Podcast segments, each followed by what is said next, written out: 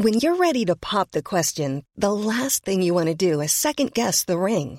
At Bluenile.com, you can design a one-of-a-kind ring with the ease and convenience of shopping online. Choose your diamond and setting. When you find the one, you'll get it delivered right to your door. Go to Bluenile.com and use promo code LISTEN to get $50 off your purchase of $500 or more. That's code LISTEN at Bluenile.com for $50 off your purchase. Bluenile.com code LISTEN.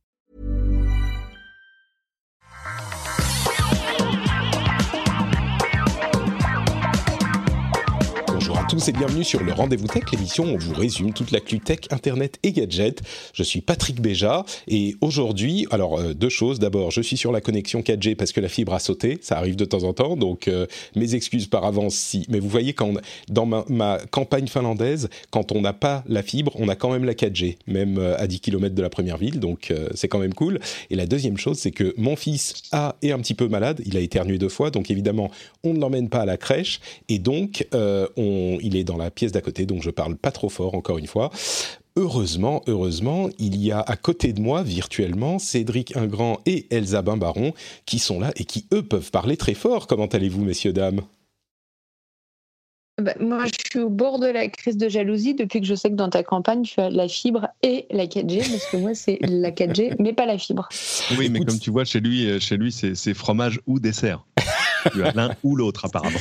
Non, non, généralement, généralement, ça fonctionne. Généralement, ça fonctionne. Bon, on a plein de choses qu'on va, qu'on va évoquer. Euh, on, alors, et je vais faire un truc un petit peu différent d'habitude, comme on l'a fait une ou deux fois par le passé ces dernières euh, semaines et ces derniers mois. On va parler des gros sujets sérieux, à savoir euh, l'attitude de Facebook par rapport aux euh, messages injurieux de certaines personnalités et la manière dont elles sont, dont elles sont gérées. Euh, on va en parler un peu plus tard dans l'émission, on va commencer avec des news tech un petit peu plus cool, puisque vous le savez évidemment, le but de cette émission, c'est de vous parler de toutes les news tech cool et intéressantes euh, et d'approfondir dans l'analyse, bien sûr. Et on va faire ça sur les news diverses, euh, un petit peu moins, comment dire, oppressantes, parce que c'est vrai que depuis quelques semaines et quelques mois, ça pèse beaucoup. Donc on va commencer avec des trucs Apple, des trucs sur de la 5G, euh, des trucs sur de la pornographie, euh, etc., etc., des questions légales, bien sûr. Et avant ça, j'aimerais tout de même euh, remercier les auditeurs qui soutiennent l'émission sur Patreon, à savoir Pascal Bertossa, Psst, Petite, Dominique Jean Prost, Elgorast, Stéphane Rodet, Jérémy Dubreuil, Quentin Lehambre, Pierre G et Norbert Lataille. Merci à vous tous et à tous ceux qui soutenaient l'émission. À savoir également que je suis en train de tester un nouveau format, un format de rattrapage qui est une version rééditée et très courte de l'émission qui dure à peu près 10 minutes et que je voudrais euh, mettre dans le flux de euh, l'émission en fin de semaine, en toute fin de semaine, pour que vous me disiez ce que vous en pensez et euh, peut-être à terme développer comme ça. Donc, si vous n'avez généralement pas le temps d'écouter l'émission, sachez qu'il y aura désormais, euh, avant la sortie de l'épisode de la semaine suivante, enfin, il y aura désormais, je voudrais tester cette idée, euh, avant la sortie du prochain épisode, de mettre une version compressée qui a forcément moins d'analyse et qui est moins intéressant, mais qui peut permettre à ceux qui ont eu une semaine très très chargée de se rattraper, de garder les infos importantes. Donc, je testerai ça et je vous demanderai, votre avis sur Twitter et d'autres réseaux sociaux sur ce que vous en pensez. Donc, euh, on en reparlera à ce moment, mais sachez que va arriver, on va dire, euh, vendredi euh, midi, soirée, cet épisode euh, compressé, et je serais curieux d'avoir votre avis. Les patriotes, les gens qui soutiennent, ont déjà eu euh, la primeur de la chose avec l'épisode de la semaine dernière. Là, vous aurez celui de cette semaine. Bon, allez, euh, Cédric et Elsa sont super chauds bouillants, n'est-ce pas? Vous êtes prêts à parler tech, à tout nous faire comprendre? moi, moi, je vous avoue qu'il y a des choses que je comprends pas, donc je suis content que vous soyez là. Euh, première chose, on va parler un petit peu Apple. Quand on veut euh, sourire pour différentes raisons, c'est toujours vers Apple qu'on se dirige. Euh, il semblerait qu'ils sont en train de repenser à l'idée de réunir tous leurs abonnements en même temps dans un seul abonnement, ce qui est logique, on en avait déjà entendu parler, mais si vous avez vu passer la news ici et là, la partie importante, c'est que les contrats avec, pour Apple Music n'inclut pas la possibilité de regrouper tous sur un abonnement. Donc, a priori, c'est pas pour tout de suite quand même. Donc, euh, moi, j'étais très content. Et puis, j'ai lu la fin de l'article et je me suis dit, oh, bon, tant pis. Oh. L'iPhone 12 serait encore plus probablement décalé au mois d'octobre plutôt qu'au mois de septembre euh, pour son lancement. Et euh, il y a une possibilité, possiblement avec iOS 14, d'enregistrer les appels directement pour certaines applications. Moi, ça m'a immédiatement fait penser à la possibilité, enfin, de euh, d'enregistrer des podcasts directement sur un iPhone, ce qui en ferait un Eh ben studio parfait, un studio d'enregistrement. Eh ben Ouais. C'est, c'est là qu'est allé ton esprit tout Bah évidemment, attends, t'imagines, tu lances un FaceTime avec quelqu'un et tu cliques boum record, ne serait-ce que le son, hein, même pas la Bah, vidéo. bien sûr. Allons pas jusque-là, mais pourquoi pas. Euh, et, et ça y est, ça marche. Là, ouais, ce serait une réelle avancée. Il y a des solutions, euh, surtout dans le monde Android, parce que le, il y a des choses un peu plus ouvertes, mais mais euh, mais oui, ce serait, euh, c'est nice to have. Euh, c'est pas révolutionnaire, mais mais oui, ça, ça ferait plaisir. Le, le regroupement de tous les abonnements Apple, euh, Apple TV, Apple Music, euh, bon, Apple News, News Plus aux États-Unis, euh, et, et puis tout simplement iCloud et ces choses-là, c'est logique également. Je suis surpris que ça soit, ça soit pas déjà arrivé en fait, mais il semblerait qu'ils travaillent dessus. Vous le voyez arriver? Bah oui, quand tu pourras le payer avec ton Apple Card. Euh, je plaisante, mais, mais euh, sur, sur Apple Card, ils, ils vont t'encourager à évidemment faire tes achats chez Apple avec ton Apple Card euh, en échange de, de crédits gratuits, de facilités de paiement, etc. Mais mais il y a une logique éminente, c'est-à-dire que tu es quand même dans la grande maison de l'intégration verticale. Donc si on peut te vendre, mais même si on peut te vendre en fait le, le package, parce que parce qu'en fait, quand tu quand achètes un iPhone ou, ou quelque chose de ce genre, tu c'est pas juste un appareil que tu achètes. Alors là, je vais avoir l'impression de, de, de, me, de me faire la voix du communiqué de presse, mais tu vois, c'est tu achètes la clé qui te permet de rentrer dans un écosystème euh, seamless, euh, comme on dit euh, en, en- en anglais, parce qu'en en français ça veut dire sans couture, ce qui est quand même pas terrible. Euh, mais mais où voilà, tout est intégré, tout marche bien Sans ensemble. Donc c'est vrai que si tout à coup on te dit, tiens. Euh, je te donne Apple Music, hein, Apple TV, euh, un iPhone, euh, plus des services, ton du stockage en ligne, machins, et je, euh, ton machin. et je te ouais. dis c'est- c'est c'est 49,90 tout compris, et tu changes d'iPhone dès qu'il y en a un nouveau, je pense que tu achètes. Bah ça, il y a déjà en une plus, version. c'est de ça. un, c'est un bel de, de fidélisation. Enfin, ça fait un petit moment que les opérateurs télécoms ont compris comment ça fonctionne. hein. Quand euh, les opérateurs télécoms proposent des packs Internet, télé, euh, téléphone mobile pour toute la famille, euh, euh, les familles trucs, c'est pas juste parce qu'ils aiment les enfants. hein. C'est parce que plus tu as d'abonnements chez un opérateur. Enfin, peut-être aussi. C'est parce que Bien plus on a d'abonnements chez un opérateur, plus on a envie de rester chez cet opérateur. C'est une Ouais. telle prise de tête de changer. Là, une Exactement. fois que tu, tu vas plus résilier ta vidéo, ton machin, ton truc, tu auras tout en un seul endroit et puis Mm. dans ta petite bulle avec ta petite pomme et ira bien. C'est ça, on n'arrive pas en fait à pointer le moment où les services d'Apple, euh, particulièrement sur, sur iPhone, sont passés d'un statut où ils étaient un, un outil de fidélisation, parce que c'était ça quand même au Mm. début, euh, l'App Store. C'était dire, voilà, tu vas rentrer dans un écosystème, tu auras tous les outils, tous les machins, iCloud pareil évidemment, et en fait c'est des choses qui vont, un, te simplifier la vie, mais deux, te la compliquer quand même largement si tu veux passer euh, chez, dans la boutique d'en face.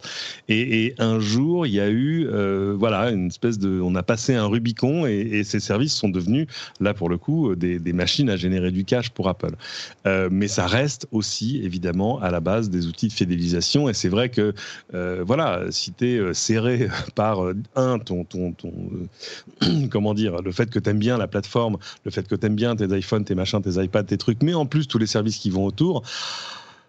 C'est Ouais. ça aussi pour moi l'Apple Card. C'est tout un parce que l'Apple Card elle ne fonctionne que sur iOS. Mm. Euh, tout à coup, euh, passer à Android en l'occurrence, euh, pff, ça devient Ah, c'est ça, vois, comme lourd, le- compliqué. Si c'est à la fois ta banque, ta musique, ton machin, le truc de toute la famille, Ouais. ton iCloud, tes Comme le, disait, comme le disait Elsa, c'est ça, quand c'est tellement prise de tête de passer à un autre service que bon. Et justement, euh, Elsa, toi qui connais bien les opérateurs que tu évoquais à l'instant, il semblerait que euh, SFR et Bouygues aient euh, exprimé l'envie de retarder le déploiement de la, le déploiement de la, de la 5G en disant que on a d'autres préoccupations en ce moment, ce que je peux comprendre, que la, la, la 5G euh, n'est pas forcément une priorité parce que la 4G fonctionne très bien et qu'on n'a pas forcément d'usage urgent pour la 5G.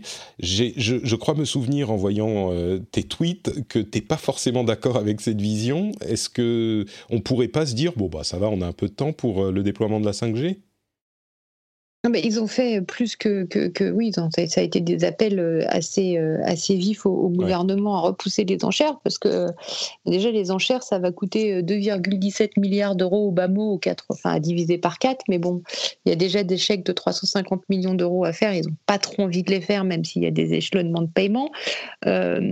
donc les arguments de, de SFR et Bouygues, euh, qui en plus ont choisi Huawei et donc qui sont pas sûrs de pouvoir continuer avec Huawei pour au moins la moitié de leur réseau. Donc ils sont dans une situation qui est un peu compliquée par rapport à Orange et Free, c'est de dire ben voilà la 5G, on n'en a pas besoin. Regardez, les gens ont peur, ils croient que ça transmet le Covid 19, euh, ils brûlent des antennes.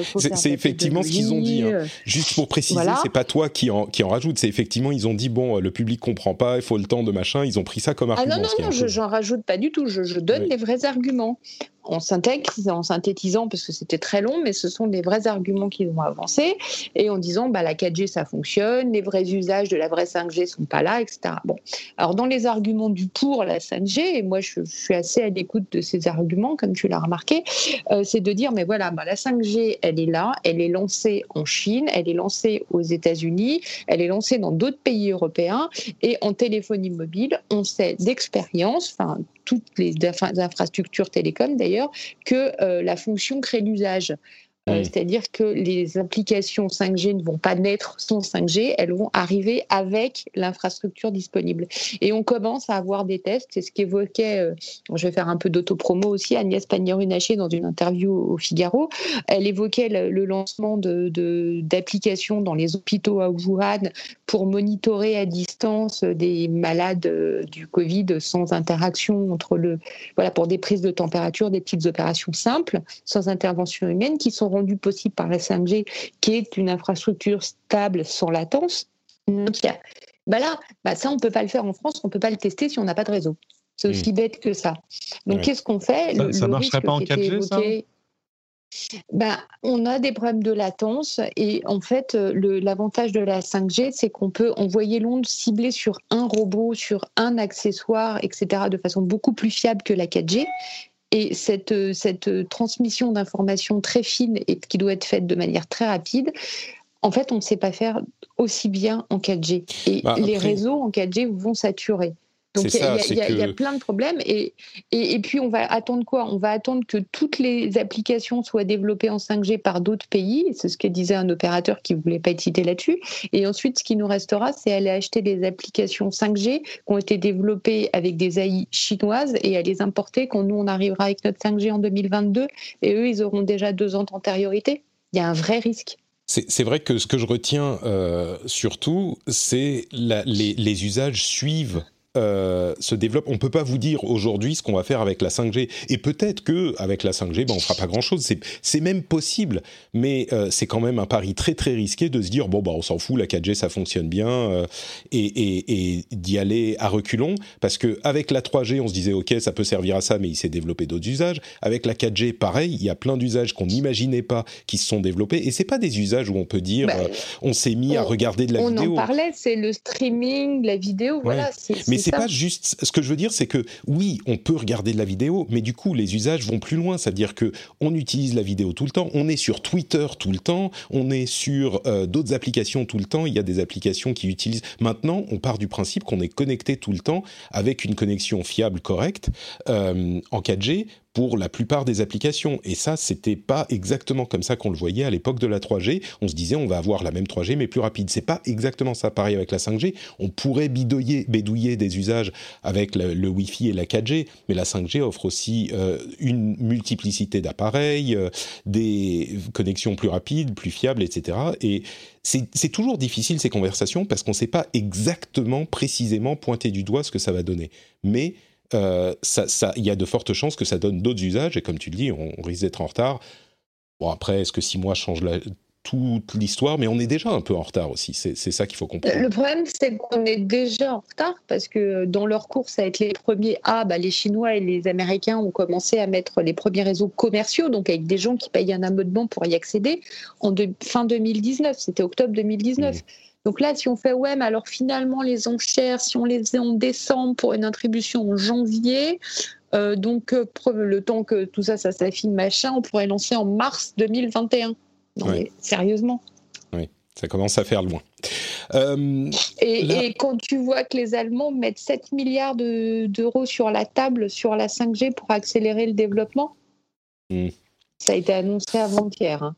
Bon, ben enfin, c'est une concurrence très virtuelle parce que les réseaux sont de toute façon locaux. Alors, c'est évidemment, on pourra se comparer en disant regarde, les, Allemands sont d'avance. Les, les, c'est surtout les, applis, tout, ce que ça va entraîner. Mais... Les, pas les, applications ne le sont pas du tout. Enfin, Spotify, c'est pas une application française que je sache, ni YouTube. Et hop.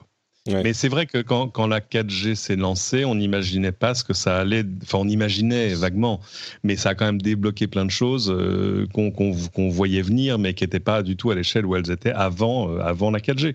Même sans même aller jusqu'à la vidéo, même de fait pour des Spotify, des choses comme ça. Tout à coup, tu réfléchis plus à des problèmes de bande passante pour mm. télécharger du son. Et, et, euh, et, un Uber aurait pas existé dans la même échelle en 3G. Exactement. Faut pas, faut pas se raconter des histoires. Donc donc c'est vrai qu'il y, a des aspects qu'on oublie. Le problème, c'est qu'on a du mal à faire miroiter au grand public les bénéfices de la 5G, sauf à leur dire c'est de la 4G plus rapide. Donc c'est un peu Enfin, c'est bof bof, mais enfin en même temps, mm. ça va pas changer grand chose euh, ni à leur quotidien ni à leur facture mobile. On dit ah là là, faut racheter un téléphone. Non, il faut pas racheter un téléphone. Le pro, on, renverse. Il y, a, un renversement de la, de la charge de l'innovation. C'est, c'est en fait ce qui va se passer, c'est que le prochain téléphone que tu achèteras, quel que soit le moment où tu l'achètes, bah il sera 5G euh, par essence. Et si tu attends un peu plus que les autres et si tu te rues pas sur les premiers forfaits, bah en plus il sera moins cher. Donc euh, donc c'est c'est un c'est un problème. Et surtout les usages, c'est pas les, vrais usages qu'on attend révolutionnaires. Ils sont dans les usines. Ils sont pas pour le grand public. Hmm. Ils sont pour. Euh, enfin, un, autre exemple qu'on donnait, donc il va pas vous faire fantasmer forcément, c'est euh, des robots dans les usines. Avec euh, actuellement, les robots sont câblés parce qu'on ne sait pas faire ça avec de la 4G. Et quand tu as un robot, par exemple, qui monte un moteur de voiture, euh, on va dire un moteur électrique, euh, c'est d'abord le robot A qui intervient. Il y a une petpetite latence de quelques 4-5 secondes le temps que le B intervienne, et ensuite le B intervient. Avec la 5G, on sait les faire fonctionner en même temps. C'est-à-dire que tu fais fonctionner deux mains en même temps au lieu de faire fonctionner d'abord une main et ensuite une deuxième main. On peut les faire. Et eh ben, Parce qu'il y a une latence tellement faible. Qu'est-ce qu'on fait? On, a, on gagne du temps. Or là, on mm. est en train de parler de réindustrialisation de l'Europe, mais si on dit qu'il faut se remettre à fabriquer les médicaments en France et qu'on imagine que c'est des gens qui vont remplir euh, les petites capsules avec de la poudre, non, c'est pas vrai. Hein. Ça va être fait par des robots. Donc en fait, autant avoir le et, autant avoir le dernier euh, cri en matière de, de, robotique et de connexion de sa robotique. Sinon, ça sert à rien. Et si les robots euh, qui, travaillent en Chine, et on va avancer après, parce que euh, si les robots qui travaillent en Chine, euh, bah, ils, peuvent gagner 5 secondes sur, chaque échange de, robots, et qu'au final, ça te fait gagner, je sais pas, 20-25% de temps de production, bah oui, ça, en plus des autres, des autres choses à prendre en compte, bah, ça joue également. Et bon, écoutez, puisqu'on parle de, de, de start-up et de technologie, la France a annoncé développer un fonds de 500 millions d'euros euh, pour protéger nos startups. Comment? Par des investissements, des prises de participation dans ces startups qui ont eu l'air, alors vous n'étiez pas parlé euh, avant, vous n'étiez pas consulté, mais ça n'a pas eu l'air de, de, vous convaincre cette idée. Euh, c'est pas une bonne journée pour la France dans le rendez-vous tech, parce que là non plus, vous n'êtes pas convaincu. Euh, donc c'est le gouvernement qui, par l'intermédiaire de je ne sais plus quelle agence, euh, investirait dans des startups pour les protéger d'une acquisition extérieure, mais avec 500 millions, ça n'a pas l'air énorme. Comment ça marcherait, euh, Cédric, selon toi? Eh bien, c'est une bonne question. Euh, l'idée, c'est ça. Non, mais l'idée, c'est de dire, euh, on, est face à une crise économique, donc tout à coup, forcément, ça risque de faire, euh, de poser des problèmes sur les investissements, ça risque de mettre des startups en difficulté, ça risque de faire baisser leur, valorisation, et ce qui sont des effets d'aubaine pour les gens qui, eux, ont les moyens d'investir et pour qui d'ailleurs, si, si tu as de l'argent aujourd'hui en tant qu'entreprise, hein, si tu es assis sur un tas d'or à la Apple, Amazon, etc., une crise, c'est pas le moment de réduire la voilure. Au contraire, c'est le moment où tu vas investir parce que tes investissements vont te coûter moins cher. Donc, donc formidable. Donc ce serait évidemment le moment de racheter des startups à bas prix pour, pour choper des technologies intéressantes, des produits pour demain, etc. Et le problème, c'est que les acteurs qui peuvent faire ce genre de choses, pour l'essentiel, ils sont pas français, euh, voire même, même pas européens. Donc, euh, donc c'est une stratégie défensive qui est de dire on va euh, investir dans des startups, euh, si possible pour s'inviter à leur conseil d'administration, pour avoir en gros une place autour de la table et pour empêcher d'autres de les racheter. Bon, c'est pourquoi pas. Hein, oui, parce qu'une participation, on parle de, de, de, je sais pas, enfin je dis n'importe quoi, mais 5%, ils vont pas acheter une prise, ils vont pas faire une prise de participation majoritaire dans les entreprises. On va, va pas faire à 500 millions, on va pas faire la nationalisation des startups. Ça, soyons Alors c'est peut-être pas non plus 5%, parce qu'il s'agit de participation minoritaire, mais un minoritaire, ça va jusqu'à 49, hein, donc euh, ça laisse un petit peu de marge entre les deux. Oui, bien sûr, mais comme le disait Cédric, 500 millions... Il est dans des 15-20% euh. plutôt quand il a une mm. participation dans une entreprise, c'est-à-dire un peu le minimum pour avoir une place au conseil d'administration, et pour reprendre euh, l'expression d'un journaliste que j'aime beaucoup, c'est-à-dire Cédric Ingrand, c'est Tati Daniel au conseil d'administration. quoi. oui, c'est celle que tu n'invites pas parce que tu sais qu'elle va faire chier tout le monde.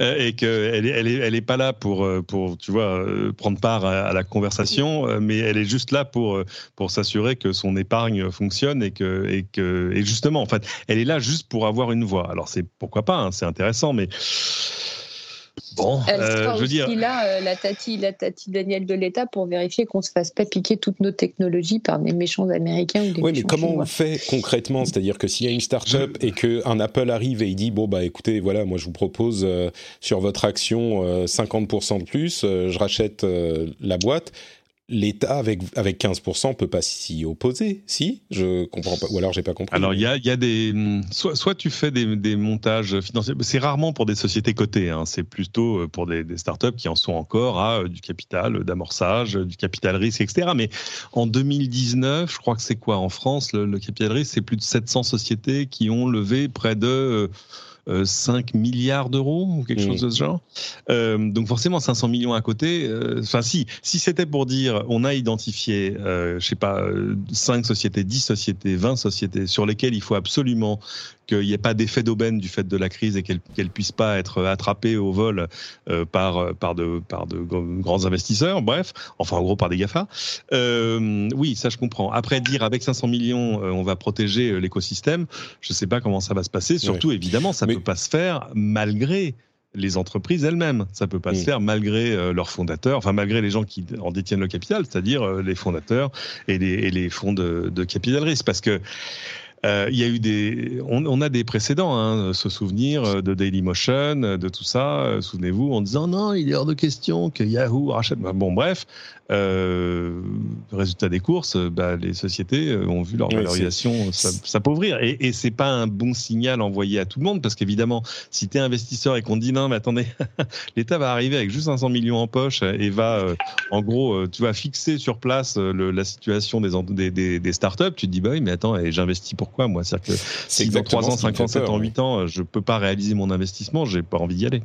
C'est exactement ce qui me fait peur et on a vu bah, l'exemple de Dailymotion nous nous fait euh, comment dire nous nous terrifie tous parce que, ok, on l'a pas vendu à Yahoo, mais du coup, bon, peut-être que même Yahoo n'aurait pas réussi à retourner la situation. Ils n'ont pas un, track record d'exemples éclatants de réussite avec dire qu'ils ont racheté. C'est pas, quand même. C'est un peu, c'est un peu l'EHPAD, de la tech. Hein, mais euh, Dailymotion, c'est pas qu'ils aient euh, connu une croissance incroyable depuis cette époque non plus. Bon, bref. Faut pas dire que ça les a aidés non plus. Non. Disons que si c'est ciblé, pourquoi pas? Ces 500 millions, ça peut aider effectivement à garder des sociétés dans le giron français pour qu'elles continuent à se développer dans le giron français.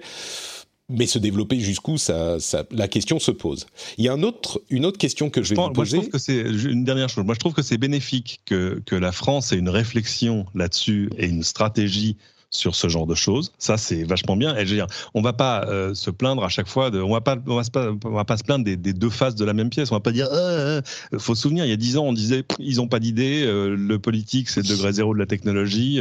Ils savent pas quoi faire. Ils sont même pas capables de regarder ce qui se passe ailleurs sur comment accompagner l'investissement, etc., etc.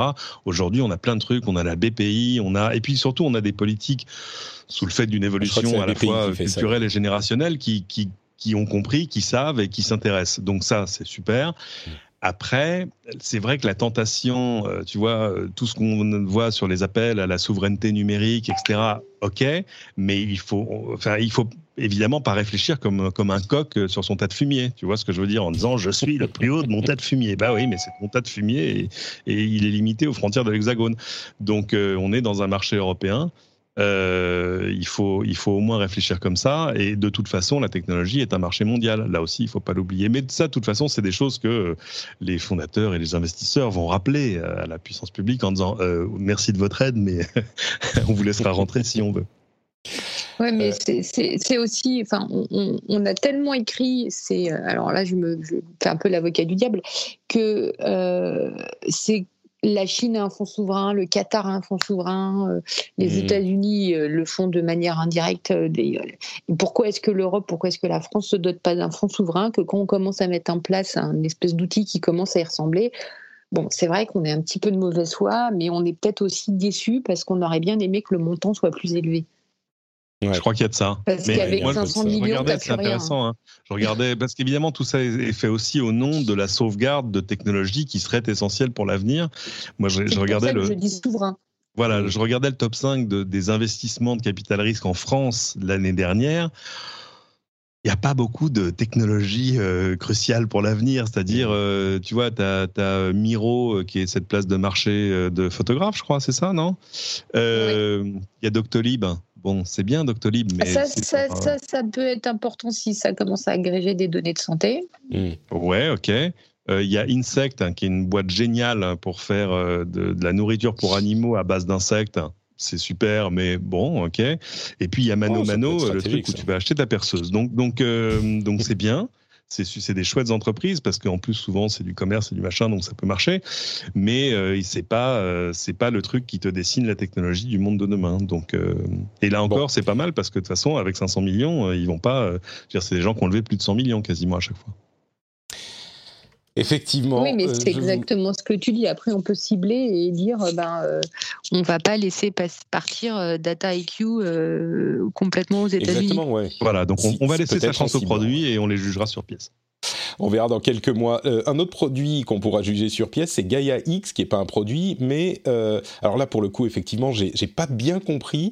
C'est un, un, regroupement franco-allemand pour le cloud européen qui vise à euh, réunir les compétences et les capacités de plusieurs grandes sociétés du cloud et de l'infrastructure du net en Europe pour là encore, une question de, souveraineté euh, de l'informatique. Quelle est cette initiative euh, Vous me l'expliquiez un petit peu avant qu'on ne commence à enregistrer. Est-ce qu'il y, a un de vous deux qui veut se lancer? C'est pas évident à, expliquer. On va, faire, on va faire comme d'habitude. Elsa va expliquer et après je viendrai persifler. c'est moche. Euh, oui, c'est en fait c'est une coquille. Euh, enfin, c'est euh, une enveloppe légale qui va permettre aux entreprises déjà d'apporter aux entreprises la portabilité de leurs données sur le cloud. Aujourd'hui, il n'y a pas de RGPD pour les entreprises, il n'y a pas de portabilité des données parce que tout ça c'est des contrats qui sont passés entre les sociétés et puis entre les acteurs du cloud. Et dans un contrat euh, privé, on met ce qu'on veut. Donc il y a aussi éventuellement la possibilité de ne pas pouvoir récupérer l'intégralité des données qui sont stockées quelque part quand on dit bah halte au jeu, moi j'irais bien euh, faire stocker mes données ailleurs. Parce que finalement, bah, le Doctolib dont on parlait tout à l'heure, je ne sais pas où il stocke ses données, mais un jour il va peut-être se dire si je veux aller plus loin dans mon business, il faut que mes données soient euh, stockées chez un acteur français ou européen du cloud pour pas être sous le coup du Cloud Act au hasard. Et, et ben, il s'apercevra qu'il ne peut pas forcément le faire. Donc ça, c'est l'idée de Gaia X, c'est de mettre en place une structure globale, un, environnement euh, législatif qui va permettre de faire ça. Et euh, comme on apprend quand même un peu de notre histoire, dans leur grande euh, intelligence, la chancellerie allemande et, le gouvernement français se sont dit tiens, on va pas refaire Numergy. D'ailleurs, on se souvenait plus du nom tout à l'heure. Je vous fais un peu de coulisses. Et CloudWatt, donc qui étaient les acteurs du cloud souverain, on va faire laisser faire les acteurs privés qui savent faire. En France, on en a. Hein. On a OVH, on a Dassault Systèmes, on a Atos, Capgemini qui, qui, qui, qui, savent être acteurs du cloud à des degrés divers. Euh, et on va leur offrir les moyens d'apporter une réponse, mais on va leur offrir les moyens légaux d'apporter une, réponse à Azure, à, Amazon Web Services, euh, etc. Bah, ça a l'air plutôt euh, d'être. Je vous entends plus. Ah, si, si, on est là. Non, mais, on, t'écoute, on boit tes paroles, tes paroles, Elsa. Mais ça a l'air d'être plutôt une bonne, euh, une bonne initiative, une bonne, un bon moyen de, de faire les choses, non? Cédric, Cédric, tu veux persifler? Moi, je trouve, c'est pour ça que je dis vas-y, persifle. non, non, je vais, non, non, je vais pas persifler, mais euh, en tout cas, c'est une démarche plus saine que ce qu'on avait vu euh, les fois précédentes. De fait, avec CloudWatt et Numergy, qui était euh, enfin une espèce de réaction épidermique sur euh, il faut absolument que l'on crée euh, notre propre cloud à partir de rien. Alors il s'appuyait quand même sur des gens. Hein. Derrière il y avait du Orange, il y avait voilà.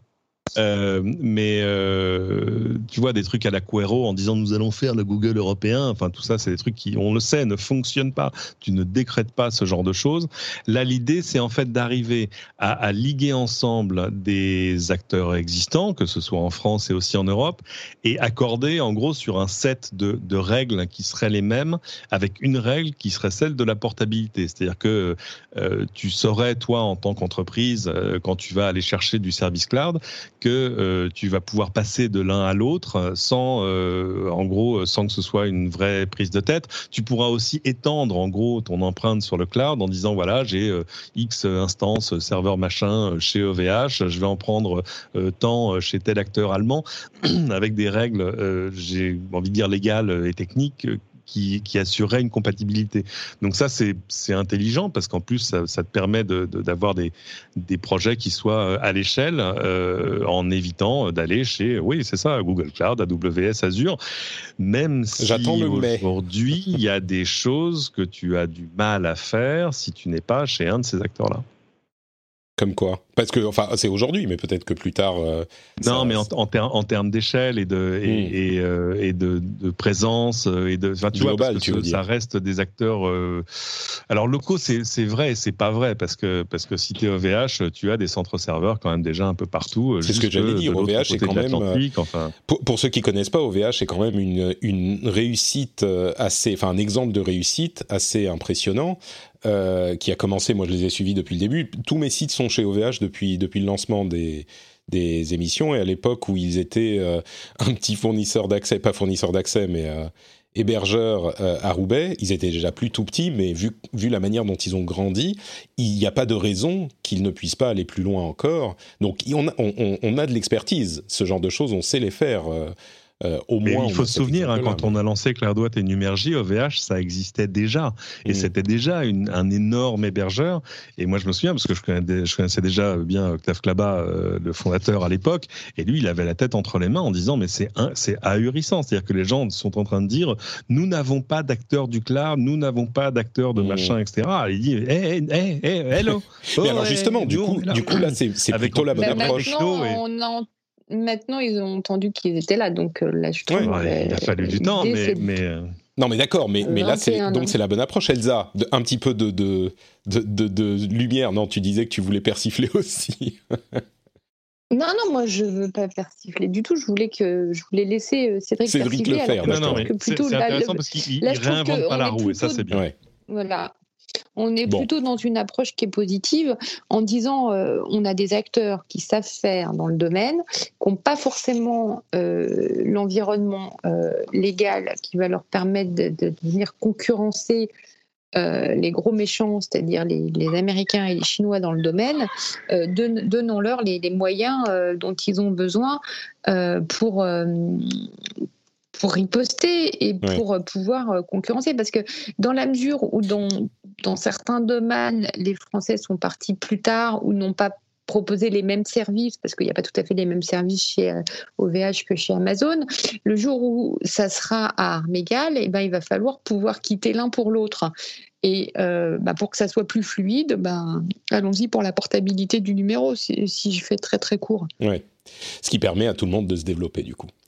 Bon allez, dernière petite euh, partie sur ce qui se passe chez nous, enfin chez les Français, pour ceux qui, ne sont, qui nous écoutent d'ailleurs il y a une euh, nouvelle levée de cette proposition, enfin une nouvelle levée. On commence à reparler de la proposition assez ubuesque de contrôle d'accès à la pornographie euh, au Parlement français, qui serait l'idée de euh, contrôler, d'obliger les les opérateurs de sites à contenu pornographique à contrôler très sévèrement l'âge des personnes qui accèdent à leur site. C'est une idée qui, en soi, on peut se dire pourquoi pas, surtout que il y a, d'après les spécialistes et les sociologues, des problèmes de perception de soi et de l'acte sexuel chez les jeunes qui sont, euh, comment dire, influencés par ce qu'ils voient euh, et qui est tellement accessible et tellement facilement accessible sur le net mais le problème, c'est le problème de la mise en place, de comment on va faire pour mettre en place ce contrôle de l'âge, parce que sans rentrer dans les détails, on sait que c'est toujours très très très compliqué à faire.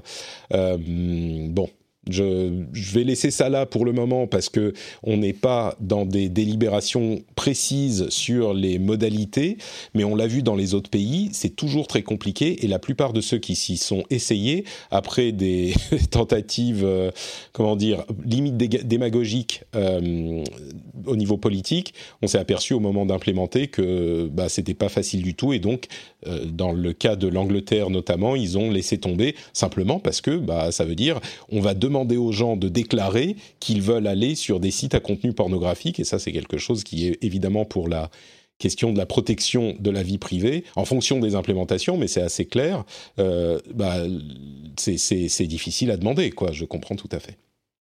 Bah, c'est une mission difficile. Hein. C'est rare les sites qui vérifient de manière euh, définitive ton identité. Moi, j'en connais que deux. C'est euh, des sites du service public, les impôts par exemple, ce genre de choses. Et encore, ils le font au travers de la création d'un compte. Alors, ils ont quand même, euh, bon, ils, en ont un peu sous le pied, mais il y en a qui sont quand même encore réduits à t'envoyer des mots de passe par courrier. Et, et, puis certaines néobanques qui elles vont le faire par une visio avec quelqu'un qui va t'appeler, à qui tu vas montrer ta pièce d'identité. Enfin, c'est fastidieux. Que, non, on a, on a euh, imaginé aussi des, des jetons, euh, enfin des, des, numéros de code à acheter dans un bureau de tabac, par exemple, et tu dois rentrer un numéro de code quand tu veux consulter le site. Mais du coup, tu vas dans le tabac et tu vas dire à ton euh, à ton commerçant, en train de bonjour, je voudrais définition de fastidieux. Non, mais c'est pas juste fastidieux. tu vas tu vas dans ton tabac et tu demandes à ton buraliste, je voudrais un, un, un jeton d'accès à, à un site porno, s'il vous plaît, monsieur. Ah, là, j'ai tellement de sketchs des Monty Python qui me reviennent en tête que c'est, euh, enfin, c'est terrible. Euh, donc euh, non, c'est difficile d'y croire. Et d'ailleurs, c'est amusant parce qu'il y avait eu un gros débat, c'est ça, en Angleterre, sur parce que eux, ils disaient non seulement ils on va forcer à l'identification, mais tous ceux qui ne le feront pas seront bloqués sur l'internet grand breton. Et, et, et ça a pas marché parce qu'ils sont après de fait posé plein de questions sur. C'est-à-dire que tu demandes à des gens qui qui euh, qui gèrent pas déjà trop vraiment un fichier d'utilisateur parce que parce que voilà, euh, ils vont gérer des fichiers nominatifs avec des indices. Oh là là là là là. Enfin bon, euh, la sécurité de ces données-là, ce qui peut en être fait après. Imagine qu'en plus si tu agrèges dans ces fichiers-là ce que les gens vont regarder. Enfin, c'est c'est pas très RGPD en fait. Là, il y a un vrai vrai problème sur. Ouais, en, plus de tous les autres. Donc bon, le, le, la question de, du contrôle d'accès euh, à, à, ces sites-là, mais aussi à, à plein d'autres, hein, parce qu'il n'y a pas que cela, euh, c'est un truc qui est vieux comme le web.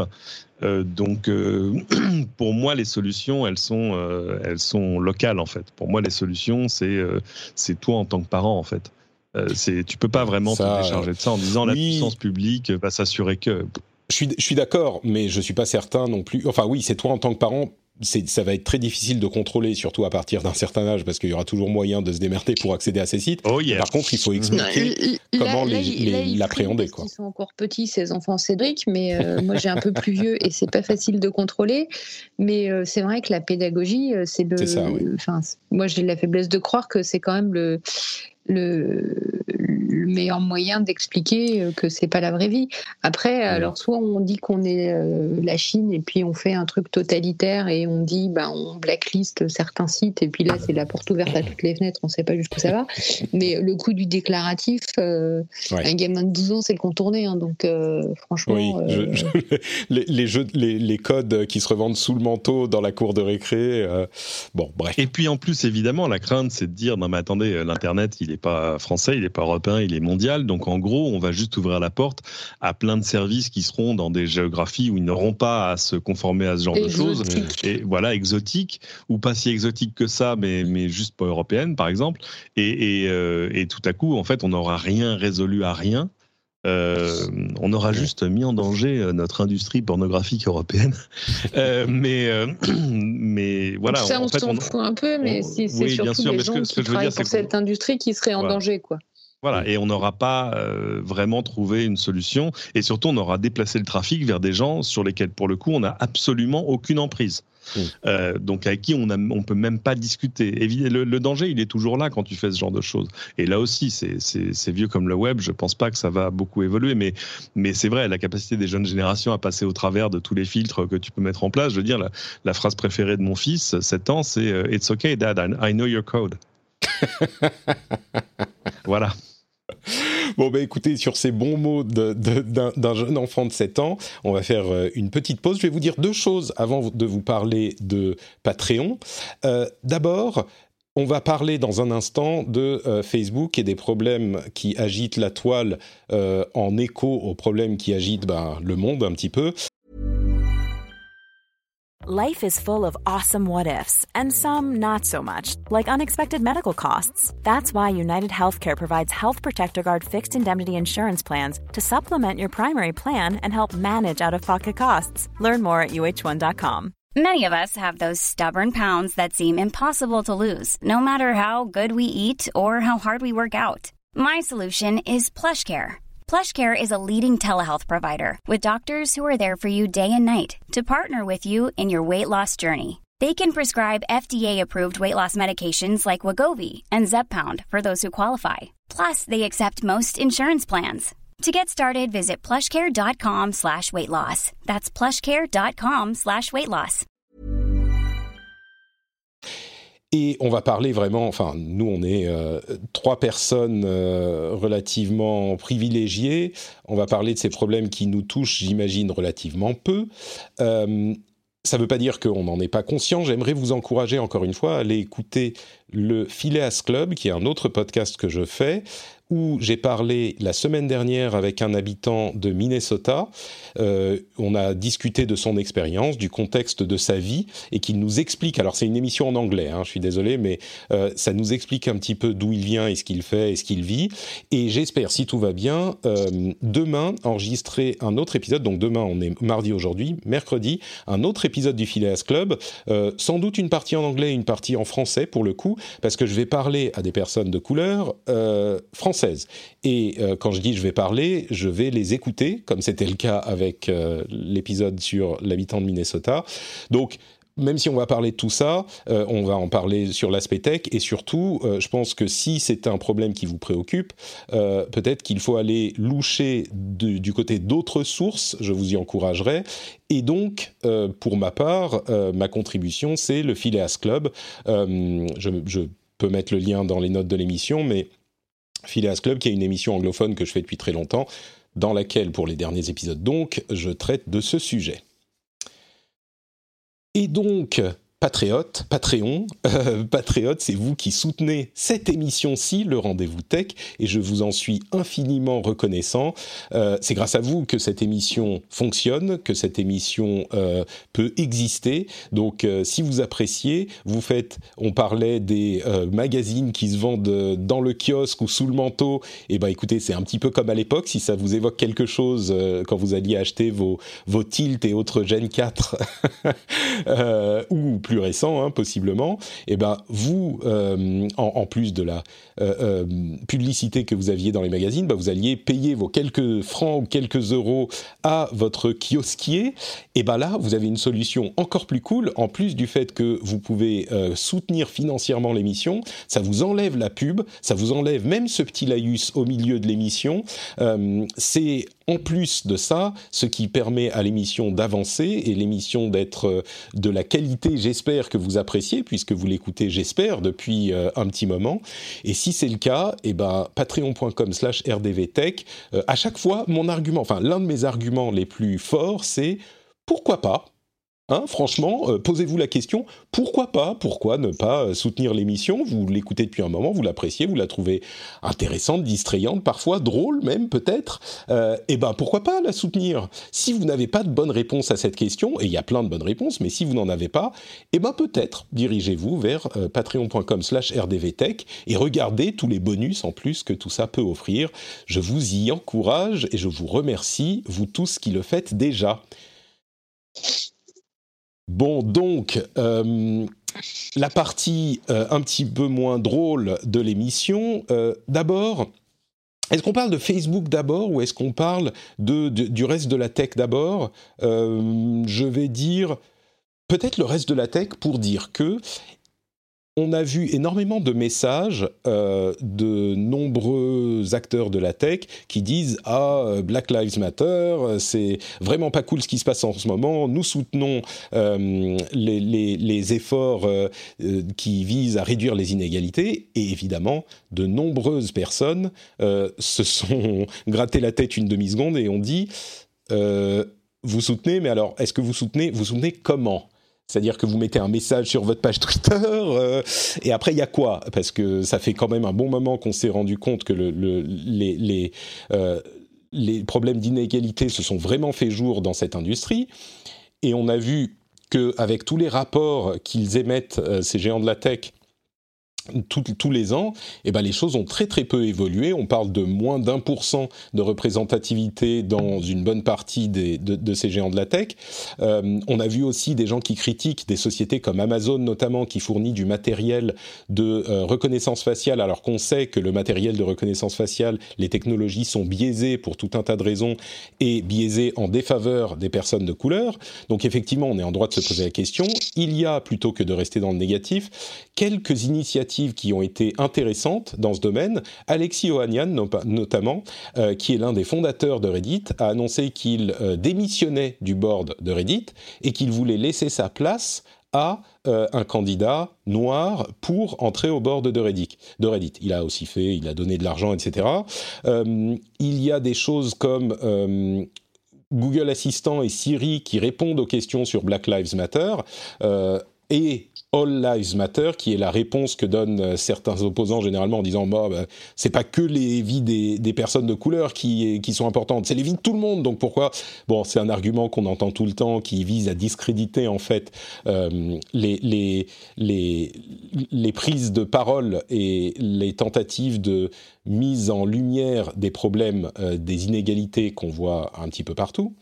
En français, on appelle ça noyer le poisson noyer le poisson un petit peu, voilà. On a euh, des sociétés de jeux vidéo comme Activision, qui est pourtant pas connue pour euh, ses, ses, comment dire, euh, son activisme. Son activisme, merci, social, qui a fait des choses qui sont pas inintéressantes. Ils ont mis des panneaux avant chaque partie de jeu en ligne multijoueur, des panneaux disant Black Lives Matter et expliquant euh, la chose. Euh, alors, ça peut là encore euh, sembler être une simple déclaration d'intention. moi, je dirais, quand on met la chose devant les yeux de très nombreux joueurs, souvent jeunes, c'est un petit peu plus efficace que de mettre un message sur Twitter. En tout cas, ça amène l'attention et ça dit aux gens, bah, les gens qui font ce jeu que vous aimez, ils sont pour ce, enfin ils soutiennent ce mouvement euh, et ça va plus loin que simplement mettre un message euh, corporate sur Twitter, je trouve. Ils ont aussi euh, déclaré qu'ils allaient faire plus et peut-être qu'il est temps, mais faire plus pour euh, sanctionner et détecter les comportements racistes dans leur jeu, etc., etc. Euh, donc il y en a qui font des choses. Alors évidemment, euh, ce qu'ils font, c'est pas qu'est-ce qu'on va faire? On va résoudre le racisme. Ok, non. Alors oui, ok. Évidemment, c'est pas c'est pas leur rôle non plus de, de tout à coup résoudre le racisme, mais ce qu'ils peuvent faire dans ces domaines, certains peuvent être intéressants. je suis curieux quelle est euh, votre euh, euh, approche de la chose Et encore une fois, on, en parle de notre position à nous, mais quelle est votre approche de la chose? Est-ce que les sociétés tech sont un petit peu hypocrites de dire ce genre de choses? On parle de, Black Lives Matter, mais on pourrait parler de tous ces mouvements sociaux qu'on voit depuis des années, sur lesquels ils s'expriment, mais est-ce qu'ils font des choses? Évidemment, c'est pas une position facile pour eux, mais euh, non. Euh, en fait, il y a une espèce d'exigence de citoyenneté de leur part. Et euh, alors c'est plus facile dans des sociétés qui sont incarnées. On l'a vu avec euh, avec Microsoft, euh, avec Satya Nadella qui avait un message vraiment fort là-dessus. On l'a vu avec Tim Cook. alors Satya Nadella, c'est quelqu'un qui a peut-être dû souffrir de racisme à un moment. Tim Cook moins, mais lui, il est né dans l'Alabama, donc il connaît la chose au moins de l'autre côté. il est homosexuel, Tim Cook, donc il a aussi cet aspect de la de, de la des, des, des inégalités qu'il a qu'il a dû vivre, j'imagine. Euh, quelque part. Ah oui, oui, oui, tu veux, oui, oui. Euh, alors là, là j'en étais pas là. Je restais sur Black Lives. Mais, mais euh, donc ça, c'est autre chose. Mais, mais oui, enfin, euh, et c'est un truc très américain en plus, c'est-à-dire que tu le vois aussi avec le degré euh, de, de débat, j'ai envie de dire public, à l'intérieur de ces entreprises, parce qu'évidemment ces entreprises, elles se définissent aussi comme euh, nous ne sommes pas l'entreprise de papa, tu vois ce que je veux dire, c'est-à-dire que tout à mm. coup, on l'a vu sur plein d'affaires sociales, sur des, des histoires d'identité sexuelle, sur plein de choses, où tout à coup il y avait des grands débats publics à l'intérieur d'un Google, par exemple, évidemment sur la représentativité. Euh, alors il, il il y a, plein de. Bon, il y a des trucs qui sont, euh, j'ai envie de dire, pas encore vraiment applicables chez nous. Et puis c'est vrai que là, c'est l'Amérique qui tente pour la xème fois de, pas de solder, mais euh, d'essayer de, résoudre son problème de, racisme endémique. Euh, et je veux dire, ça fait 400 ans que ça dure, ça ça va pas s'éteindre comme ça, même en quelques manifestations, et même si elles sont massives et tout ça. Donc c'est bien que ces entreprises aient des prises d'opposition. Ça, je trouve ça positif. Après, euh, oui, c'est toujours euh, jusqu'où aller, parce qu'évidemment, après, il faut agir, quoi. Mm. Et euh, eux ont des outils, hein, tu vois, comme, le, comme l'affirmative action, enfin comme la discrimination positive, comme on appellerait ça chez nous, mais, mais c'est des trucs qui marchent aux États-Unis parce qu'en plus, les gens s'identifient plus à leur communauté d'origine. Et d'ailleurs, c'est comme ça qu'on parle de soi chez eux. On dit, voilà, my community. Mmh. Euh, alors que chez nous, les gens qui parlent de leur communauté, c'est des youtubeurs dans l'ensemble. Euh, je, caricature bien évidemment, mais mais euh, et puis chez eux, enfin tu vois, chez eux, on fait des on fait des statistiques sur n'importe quel formulaire, on te dit Are you Caucasian, Black, Hispanic, machin. Chez nous, c'est interdit. Enfin, c'est-à-dire que ils ont même bah, plus de facilité à chiffrer les, les, choses que chez nous, parce que chez nous, on, mmh. estime, et c'est un autre projet de société. J'ai envie de dire que le, le, le projet, c'est plutôt l'assimilation euh, et, sur le papier, on est tous avec les mêmes droits et, au fond, on est tous pareils. Ouais, sur, euh, le papier, parce que ça veut pas dire. Il y a d'autres défauts parce que ça sert aussi à passer sous le tapis euh, des problèmes qu'on n'arrive pas à régler du coup. Mais est-ce que la solution on, on est meilleure pour autant? Non, je pense que les deux ont leur. Ont leur Pardon? Non, vas-y, on, s'écarte un peu du sujet. Elsa, je, pense que je pense que le, sujet euh, des, entreprises euh, américaines de la tech, enfin, euh, et des entreprises, enfin, il y a le sujet entreprise en général. Pourquoi est-ce que Google devrait être plus vertueux que Ford en termes de discrimination? Parce que Google, comme Facebook, comme toutes les entreprises de, de, de, la tech, Apple avec, sont un peu arrivés sur le marché avec un mantra, c'est on va changer le monde et on va l'améliorer bah là, on a envie de leur dire, OK, euh, allez-y, changez le monde, améliorez-le. Et euh, il y a une espèce de désillusion générale euh, qui arrive quand on s'aperçoit bah, que finalement, son employeur génial qui nous avait dit qu'il allait changer le monde et qu'il va l'améliorer, bah, n'a pas tellement amélioré, que c'est toujours des, pour l'essentiel des hommes qui sont à la tête de ces entreprises. Donc, on peut aussi faire du féminisme, mais c'est pas le sujet.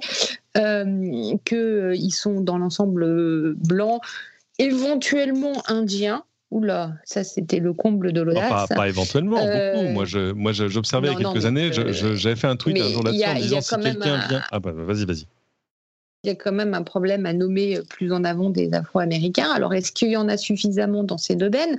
Le, problème, il est peut-être euh, aussi dans les écoles d'ingénieurs. Est-ce qu'il y a des mecs qui sont formés? Est-ce qu'ils ont accès à ces études pour arriver à ces postes? Enfin, jusqu'où on fait démarrer la, prise en compte? Est-ce qu'il y a un vrai plafond de verre aux États-Unis dans ces entreprises? Et moi, je pense que là où les sociétés de la tech sont euh, plus euh, sous le feu des projecteurs que d'autres, c'est que déjà, elles donnent la parole aux gens puisque Facebook, Twitter, sauf si j'ai raté un truc, c'est des réseaux sociaux, donc leur raison d'être, c'est l'expression, et que euh, un de leurs mots de jeu, je le répète, c'est de dire on va améliorer le monde. je suis d'accord sur le fait que le, filtre des écoles est un, est un vrai souci. C'est euh, moi, je, à chaque fois, je ressors la citation de Charles de Gaulle qui disait euh, le problème des généraux, si, enfin, si les généraux sont tous des cons, c'est parce qu'on les recrute chez les colonels et, et euh, que tu peux pas euh, améliorer l'échantillon quand l'échantillon qui t'est présenté, tu vois ce que je veux dire. Et il y a, y a, aussi un vrai problème, mais ça aussi, c'est des trucs qui vont évoluer euh, sur le fait que l'excellence universitaire aux États-Unis est une excellence qui se paye extrêmement cher. Si tu veux aller faire n'importe quelle fac de, de l'Ivy League, c'est-à-dire, tu vois, Princeton, Stanford, Harvard, etc., ça te coûte une absolue fortune, bah, que ta famille n'a pas si elle vient d'un d'un milieu modeste, voire même de, la classe moyenne. Donc, euh, donc c'est vrai que la représentativité à l'intérieur des entreprises, à l'intérieur des géants de la Silicon Valley, à mon avis, elle est quand même pas loin de la représentativité euh, d'une promotion de Stanford. Et, donc, ça veut dire qu'il y a aussi des choses à régler en amont. Là, pour le coup, il y a des choses sur lesquelles on se retrouve en France. Hein. C'est même, même punition, même motif. Moi, pour avoir vu ça d'assez près, euh, par exemple, sur ce qu'on appelait la, la, représentativité de la société dans les médias, euh, dans les rédactions, ils avaient exactement le même souci, c'est de dire, euh, si tu es une grande rédaction, bah, tu, tu recrutes chez des gens qui ont fait euh, un cursus, euh, la, enfin la voie royale, entre guillemets, pour autant qu'il y ait une voie royale en journalisme, mais c'est-à-dire, voilà, Sciences Po et, et, CFJ, par exemple, bah oui, mais la, tu regardes ces promotions-là, elles sont pas, elles sont pas aux trois quarts issues de la minorité, loin de là. Elles sont pas black blamber, quoi. Elles, elles sont un peu et elles sont de plus en plus, mais c'est beaucoup plus lent qu'on pourrait le, vouloir. Donc après, tu peux déclencher à côté des, actions euh, voilà, plus positives, un peu comme l'a fait Sciences Po, mais on s'éloigne considérablement du sujet. Enfin bref, la question c'est de savoir pourquoi est-ce que ces entreprises-là de la tech ont envie d'en faire plus. Et je suis d'accord avec Elsa, c'est parce que dans leur charte, dans leur, dans leur contrat moral avec le monde, euh, elles disent, voilà, nous, on va changer le monde et on va, on va, on va laisser derrière nous un monde meilleur. Donc ça leur donne des obligations qui sont pas forcément, pas, forcément faciles à, gérer euh, au quotidien on a, on a un autre exemple, c'est IBM qui a décidé de ne plus euh, offrir leurs euh, outils de reconnaissance faciale. Je parlais de ça tout à l'heure avec Amazon. IBM a dit, euh, bah désolé, on va plus offrir nos outils de reconnaissance faciale justement parce qu'ils sont biaisés. Et je crois qu'il y a effectivement dans ces, cette, comment dire, cette obligation de, de, de pas d'activisme, mais, de responsabilité sociale qu'on voit aux États-Unis. J'ai l'impression qu'elle est moins présente chez nous en, France, euh, peut-être en Europe, mais elle. Mais nous, on n'a pas de Google, de Facebook et d'Apple. Non, bah, mais on a d'autres. Euh, juste, on a aussi un petit peu moins de problèmes que les Américains, parce qu'on va me dire, euh, tu es une fille blanche, donc c'est plus facile, mais il y a quand même un peu moins de racisme prégnant dans la société française. il y a 50 ans, il n'y avait pas des bus séparés pour les blancs et pour les noirs en France. C'est-à-dire que euh, ce qui était encore le cas aux États-Unis. Enfin, le, mm. dans, dans, le sud américain, il y a quand même une, une très très forte, euh, une, très, une, une très très, enfin, un racisme qui est très fortement ancré. C'est une société qui a été ségrégationniste très longtemps. Ouais. Euh, je crois que ils n'ont pas inventé le concept d'apartheid, mais pas loin. Donc euh, il y, a cette antériorité. Et ce que je voudrais dire, c'est qu'on parle des, des, des, des géants. Excuse-moi, je veux juste préciser un truc. Excuse-moi, Elsa, Elsa, je voudrais juste préciser. Et qui fait beaucoup pour la, la promotion de, la communauté euh, d'origine africaine, notamment déjà parce qu'ils sont présents en Afrique et que Stéphane Richard a nommé un patron pour Orange Afrique qui est sénégalais et qui génial et donc euh, c'est ça, peut se faire, on peut y arriver. Ouais, Elsa, je, vais juste euh, dire que je pense que l'un des dangers quand on est sur ces sujets, c'est de parler au nom euh, des personnes en question. Et je voudrais vraiment rappeler que, enfin, j'espère que je vais faire l'épisode demain, mais je, mon, mon initiative pour, parce que pour vous dire, écoutez, je vais être totalement transparent. C'est pas des sujets sur lesquels je suis très expert. Euh, c'est des sujets que je suis pas forcément euh, euh, qualifié pour couvrir. Mais la chose que je sais, c'est que la tentation de parler et d'expliquer pour les gens est grande. Et euh, je veux pas expliquer pour les gens. Non, non, bien sûr, la mais la situation française n'est pas la situation américaine. Je suis d'accord. En, fait, en fait tu es en train de dire qu'on est, on est en train de faire du, du white splaining. Bon, un petit peu, mais surtout le fait que euh, évidemment, la je suis complètement d'accord avec toi. Aux États-Unis, euh, ils ont des flics qui sont armés jusqu'aux dents, qui tirent avant de poser des questions. Les problèmes sont pas les mêmes. Mais de préférence, si tu sur les Noirs d'ailleurs, mais ça, on a bien compris qu'ils préféraient viser les personnes de couleur que les autres, les flics américains qui se prennent pour des cow-boys. Disons que ce que, je veux pas. Un petit peu différent. Ce que, ce que je veux pas, c'est que euh, certains comprennent, donc tout va bien ici.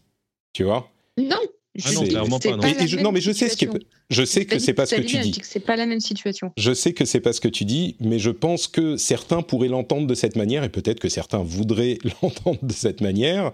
Euh, donc je le je, je, je, je, le mentionne parce que je sais que si je le fais pas, on va me le pas me le reprocher, mais on va le mentionner et je pense qu'on n'aura pas tort. Donc et, c'est pour ça aussi que je dis qu'il faut aussi souligner les bonnes initiatives et que Orange dont, est une des rares entreprises qui a fait cet effort-là et qui euh, œuvre aussi à mettre en place euh, une politique euh, qui permet de nommer des gens qui sont représentatifs des clients qu'ils sont censés adresser. Mmh.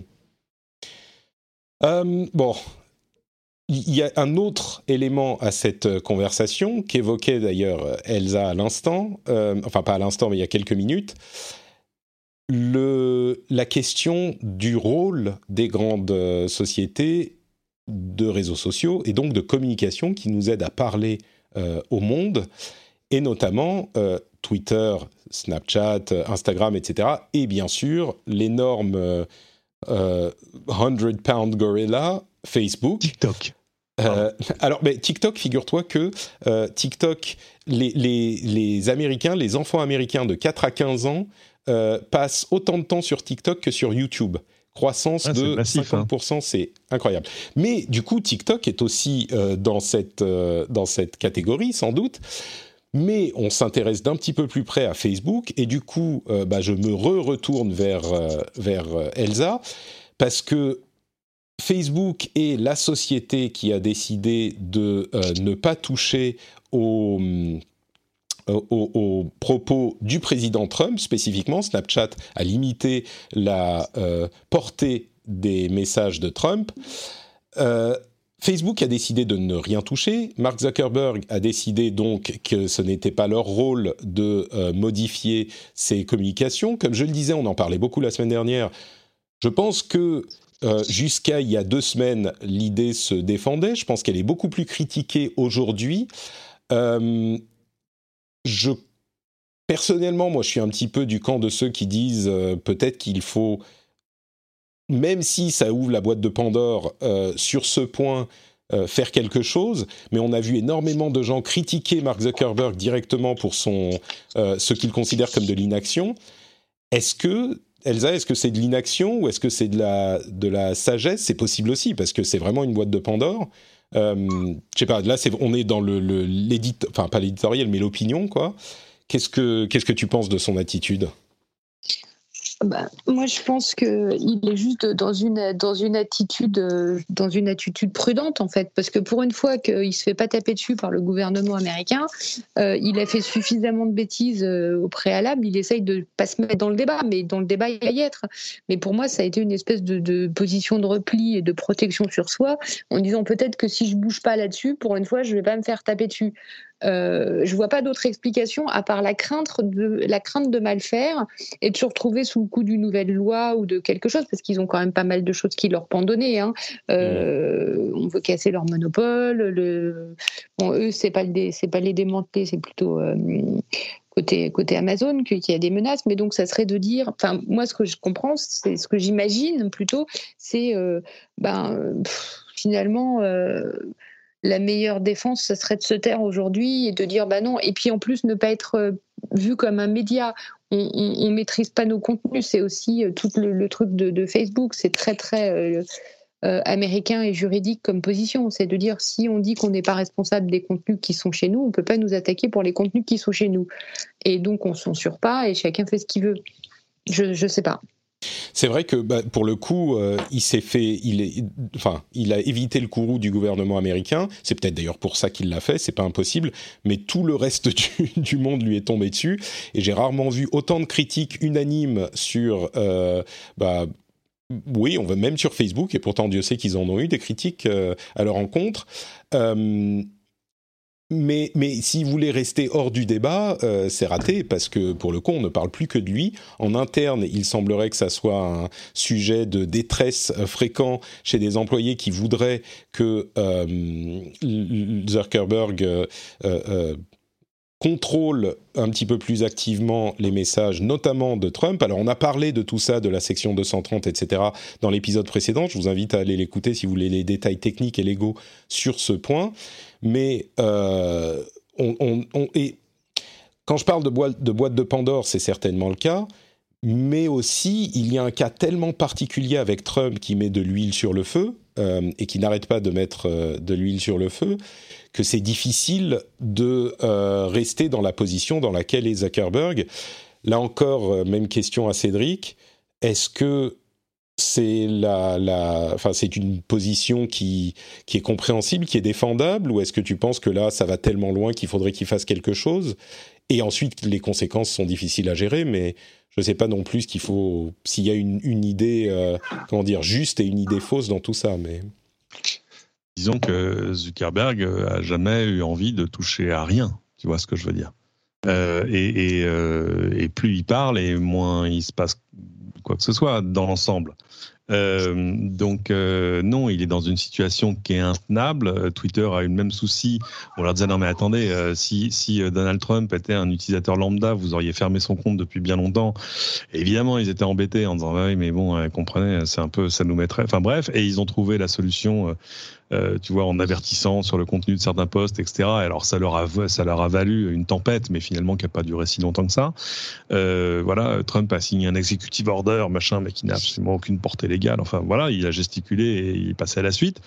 Euh, et pendant ce temps-là, Facebook dit oui. Enfin, Zuckerberg a parlé à ses employés en reprenant des posts de, Trump et en disant oui, non mais là, c'est pas un appel à la, au, au suprémacisme blanc euh, c'est pas. Euh, il était dans une espèce de position d'excuse, alors qu'il sait bien quand même que tout ça est, extrêmement inflammatoire et que, en tout cas, de manière euh, évidente, ça fait plus partie du problème que de la solution. Et, et bah non, il n'a pas envie d'y toucher. Alors je comprends qu'il y a un aspect de la question qui est très difficile à gérer, qui est de dire si on se met à émettre des jugements de valeur euh, sur les intentions d'un poste, euh, ça nous met à un moment dans une position d'éditeur. Et nous, on est une plateforme, on ne peut pas avoir la responsabilité d'un éditeur sur chacun des postes. Euh, mais, euh, mais en même temps, je veux dire, ils ont de fait des brigades de modérateurs euh, qui le font bien pour tout ce qui tient de la pornographie, de certains appels à la violence, du terrorisme et du reste.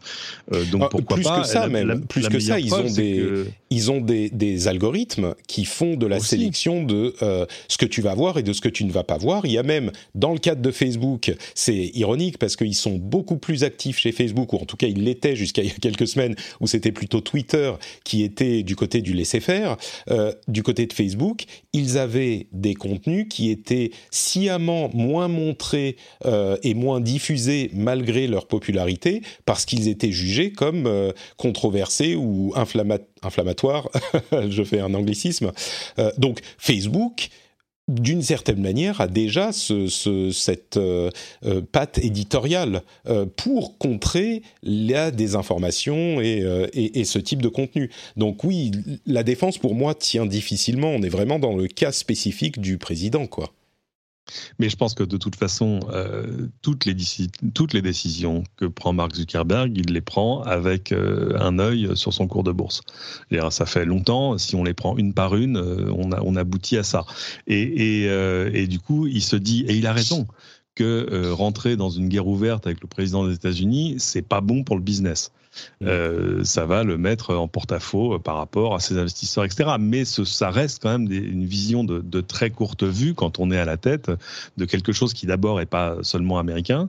Euh, et donc, donc de toute façon, quoi, quoi qu'il ait fait jusque-là, et c'est surtout ce qu'il n'a pas fait d'ailleurs, c'est de toute façon inexcusable parce que c'est ne pas assumer la responsabilité que lui donne la position dans laquelle il est. et ça se voit. Hein, maintenant, il y a des espèces de, de pétitions ou de textes communs signés par des modérateurs de Facebook. Il y a 140 euh, scientifiques que pourtant euh, Zuckerberg euh, finance, qui ont fait, lui ont fait une lettre ouverte en disant que voilà, c'est pas possible de laisser passer des trucs qui sont de la désinformation et de, et comme tu disais, de l'inflammation pure. je, vais expliquer. À un moment, il va falloir qu'il réagisse, mais, mais, mais le problème, c'est qu'il n'est pas, il pas câblé comme ça. Il n'a pas envie. Il y a, il y a deux choses. Ce truc et son jouet il y, a, deux choses à, mentionner là-dessus. D'une part, les décisions sont prises par des comités de décision tournés autour de, enfin réunis autour de Zuckerberg et dans les discussions qu'il y avait avec les employés, il y a eu un moment assez, euh, comment dire, malaisant où euh, un des employés demandait mais est-ce qu'il y a des personnes de couleur dans vos comités qui ont pris cette décision? Et lui disait euh, alors comment dire, je crois qu'il y avait Chris. Euh, ah non, non, non, attendez, Chris, il n'était pas là et c'était vraiment. Enfin, là, c'est bref. Euh, et l'autre chose, c'est que c'est cette euh, fondation dont 140 scientifiques ont dit, ont, écrit une lettre ouverte à Facebook qui est financée par l'une de leurs fondations. de, oui, c'est l'une de leurs fondations. En fait, ce qu'ils disent, c'est que le fait de cacher les contenus, contrairement à ce qu'on pensait depuis un certain temps, le fait de cacher les contenus est moins efficace que le fait de les afficher avec un label et de mettre un label qui dit voilà ce contenu est euh, contesté. Et donc le fait de le cacher n'est pas d'après leurs études à eux, peut-être que les études changeront après, mais on est, comme dans tout, on est bien obligé de se tenir euh, au consensus scientifique du moment. Et ben là, ils disent, en fait, euh, plus efficace pour faire reculer la désinformation, c'est de montrer le contenu en le, en le labellisant. Et donc, c'est ce que se refuse à faire Zuckerberg. Et il y a vraiment Évidemment, le cas du président Trump est incroyablement spécifique parce qu'il est dans une position. Il y a des gens qui me disent ah mais euh, Trump c'est le seul qui euh, dit les choses clairement, qui se tient à son programme, ce genre de choses. Euh, et, c'est mieux que que d'avoir des politiciens qui mentent tout le temps même sans faire de, la politique, et là on parle de questions tech, hein, des choses, des sujets qui sont amenés par la tech, c'est pas des questions de, de, comment dire, de, politique partisane, je vous l'assure. Peut-être que vous ne me croirez pas, mais vraiment c'est comme ça que je le considère. Trump euh, n'est pas en train de faire ça pour faire euh, euh, euh, pour être droit dans ses bottes par rapport à ce qu'il disait avant. Trump est en train de faire ça comme n'importe quel autre homme politique parce qu'il y a une élection en fin d'année et qu'il est en train d'essayer de se faire réélire. et ce faisant, à mon sens, là je suis un tout petit peu dans l'analyse, mais enfin il ne faut pas aller très très loin pour comprendre ce point de vue, il admettons même qu'il se tienne à ses idéaux énoncés dans sa campagne qui n'avaient rien à voir avec les réalités de la situation, il est dans une position où sa responsabilité est immense, et là j'en viens à la partie analyse, il se défausse de sa responsabilité. On parlait de euh, la responsabilité des réseaux sociaux, elle est évidemment grande, mais Trump est dans une position totalement unique parce qu'il se défausse de sa responsabilité de euh, d'unification du pays d'unification de, de, figures euh, rassembleuses du pays. Et ça, il le fait à des fins euh, électorales. Soyons très clairs, c'est évident. Euh, donc la défense, ah ben lui au moins il fait ce qu'il fait, c'est quelqu'un de droit. Je suis désolé, ça ne tient pas vraiment. Mais non, c'est du pipeau. je ne sais pas qui, qui, te dit ça, mais c'est. Non, mais on l'entend ici et là. C'est-à-dire que Non, non, mais Trump, il sait que le seul moyen de rallier à lui euh, son public habituel, c'est de manier la peur. Donc évidemment, il n'est pas dans le rassemblement, il est dans le contraire du rassemblement. Il ne faut pas oublier que la semaine où il y a eu, euh, tu vois, l'énorme scandale Twitter qui a osé euh, censurer ou au moins mettre des avertissements sur les postes du président et où tout à coup, enfin, lui est parti dans, en sucette complet, c'est la semaine où les États-Unis passaient les 100 000 morts du Covid-19. Donc tout à coup, c'était forcément un sujet de conversation beaucoup plus confortable pour le président. Bon, évidemment, alors après, avec George Floyd et ce qui s'est passé derrière, tout ça est passé évidemment au 14e plan de l'actualité. Euh, donc maintenant, ça y est, le président a construit son mur, mais il l'a juste construit autour de la Maison Blanche. Ça, au moins, c'est réussi. Euh, mais, donc, euh, mais voilà, c'est que... lui, lui aussi, tu as d'un côté un Zuckerberg qui regarde uniquement la ligne bleue des Vosges de la, de la courbe de son action, et, un, et un, Trump qui, ce qu'il fait en ce moment, il est en train d'embaucher des analystes pour analyser, pour faire des méta-analyses des, des sondages de popularité. Il n'est pas en train d'essayer de rassembler le pays. Lui, il n'a qu'une vue, c'est novembre. Parce qu'il sait en plus que s'il n'est pas réélu, il a quand même des chances d'aller en prison. Donc, euh, donc on comprend l'urgence de son côté. Mais on est quand même bien loin des idéaux, euh, tu vois, de, la démocratie américaine habituelle. Et du coup, la raison pour laquelle j'évoque tout ça et pour laquelle on en discute, c'est que euh, la, la, responsabilité d'avoir un discours socialement responsable retombe sur les réseaux sociaux et euh, Twitter qui décide de donner du contexte euh, à un message du président, euh, c'est un, bon, on va pas repartir sur ce sujet, mais Zuckerberg qui décide de ne pas le faire, c'est encore une fois dans cette idée qu'avec des des grands pouvoirs arrivent de grandes responsabilités. Peut-être que Zuckerberg voit juste au milieu de tout le reste de l'industrie tech qui voit, qui voit pas juste. Possible.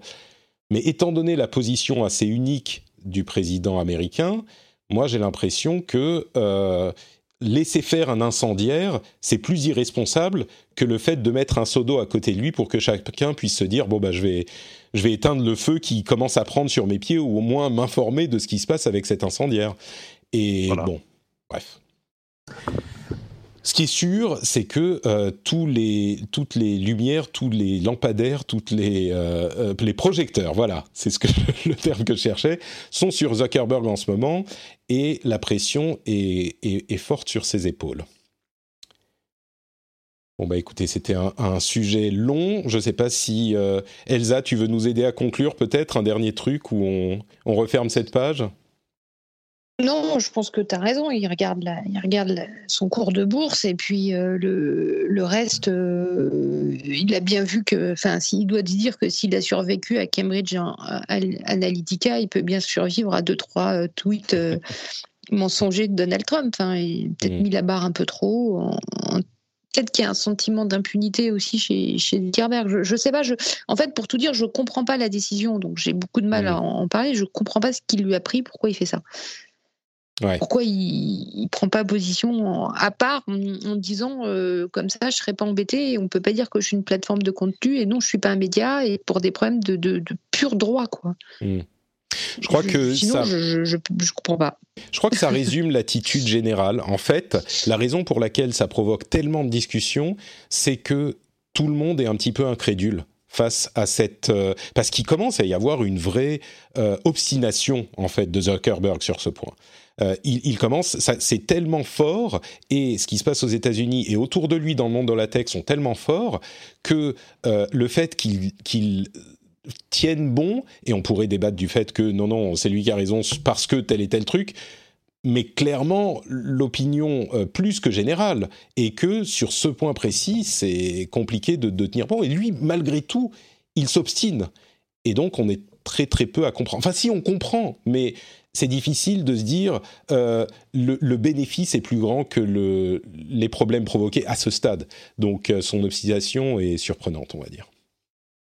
Alors, il faudra voir quand même ce qui va se passer quand, quand arrivera, le, tu sais, l'espèce de conseil de surveillance euh, supérieure, l'espèce de, de, cour suprême de Facebook qui est en train d'être d'être nommé et qui évidemment devra euh, se saisir de ce genre de choses, s'auto-saisir même euh, sur voilà qu'est-ce qui doit être normal, pas normal, autorisé, pas autorisé et comment il faut le gérer.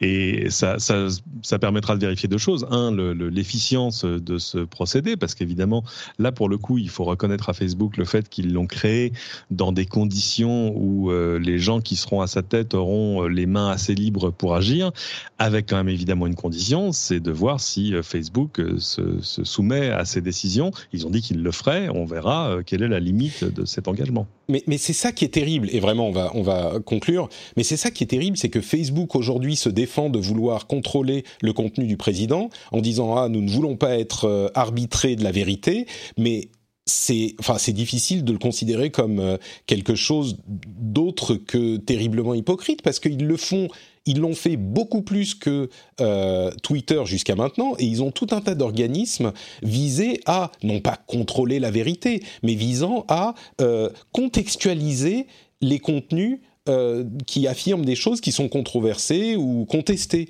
Ils ont déjà tous ces systèmes en place. Et donc voir Zuckerberg qui aujourd'hui dit ah ben non on veut pas contrôler la vérité, dans le cas spécifique du président Trump dans cette crise, c'est difficile de le lire autrement que on n'a pas envie que Trump sorte euh, son euh, arsenal législatif pour nous mettre des bâtons dans les roues. Et peut-être que... Ou, sinon, il veut être vice-président de Trump aux prochaines élections. On va peut-être louper un épisode. Hein. Oui, peut-être. je ne pense pas, mais Non, c'est une, bout... oui, c'est une boutade. mais, euh, mais et, bon, je vais le dire pour le principe. Peut-être qu'il a raison peut-être que c'est effectivement la boîte de Pandore et que euh, commencer avec ça, ça veut dire euh, lancer euh, des, des, possibilités partout, je le comprends. Et effectivement, il y a des gens qui commencent à réclamer de, de différents, différentes sociétés le même type d'action sur d'autres politiciens dans le monde entier. Mais si on commence à se dire... enfin, peut-être qu'il a raison, mais très clairement, en regardant dans ce cas spécifique et en ne partant pas dans la grande théorie, ce qui est un, danger en soi de partir dans la grande théorie et de ne raisonner que comme ça, en regardant ce cas spécifique, il n'est pas euh, difficile d'arriver à la conclusion que bah là, il faudrait peut-être faire un truc. En même temps, est-ce que ça a vraiment un effet? Je vous laisse sur cette question. Euh, vous avez une semaine. Je reprends les copies mardi prochain à midi, avant le début du prochain épisode. Euh, merci Cédric, merci Elsa pour cet épisode finalement assez dense. Hein, je pensais pas que ça serait aussi. Euh, merci beaucoup. Est-ce que si on veut vous retrouver euh, sur Internet, on, peut par exemple aller sur Twitter, Elsa, ou est-ce que tu, tu nous régales de tes tweets, on va dire? Si vous voulez tout savoir de la vie du hérisson de mon jardin, c'est sur Elsa Baron, tout simplement, sur Twitter. Magnifique, merci beaucoup. Elsa Bimbaron, bah, le lien sera dans les notes de l'émission, évidemment. Oui, parce qu'après, il faut savoir écrire mon nom, et ça, c'est que les gens motivés qui eh. ont accès. Bimbaron, très facile. B-E-M-B-A-R-O-N, personne n'y arrive. Mais si, mais si. Alors au début, euh, la première fois que tu es venu dans l'épisode, dans l'émission, je croyais que c'était Bambaron. Et quand tu m'as euh, corrigé, et eh bah du coup tout de suite, euh, c'était beaucoup plus simple. Bambaron, très facile. Oui, j'ai le droit à mon exotisme, c'est mon nom. Cédric.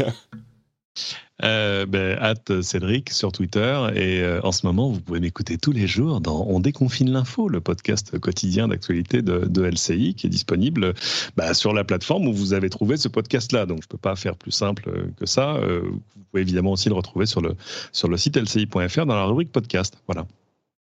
Merci à tous les deux et merci à vous tous euh, qui écoutez. Euh, vous pouvez nous retrouver euh, sur, me retrouver sur Twitter, Facebook et Instagram. Note Patrick, je suis partout Note Patrick. Vous pouvez aussi retrouver l'émission sur frenchspin.fr et si vous voulez soutenir, c'est sur patreon.com/rdvtech. L'émission se termine maintenant, donc c'est le moment d'aller sur le site qui est aussi en lien dans les notes de l'émission. Ça prend deux minutes et vous ferez une bonne action qui en plus vous donnera des petits bonus super sympas. Patreon.com slash rdvtech. Et pourquoi pas? Voilà, je vais en faire un, slogan, je vais faire des affiches, des t-shirts, tout ça. Merci à tous et à la prochaine.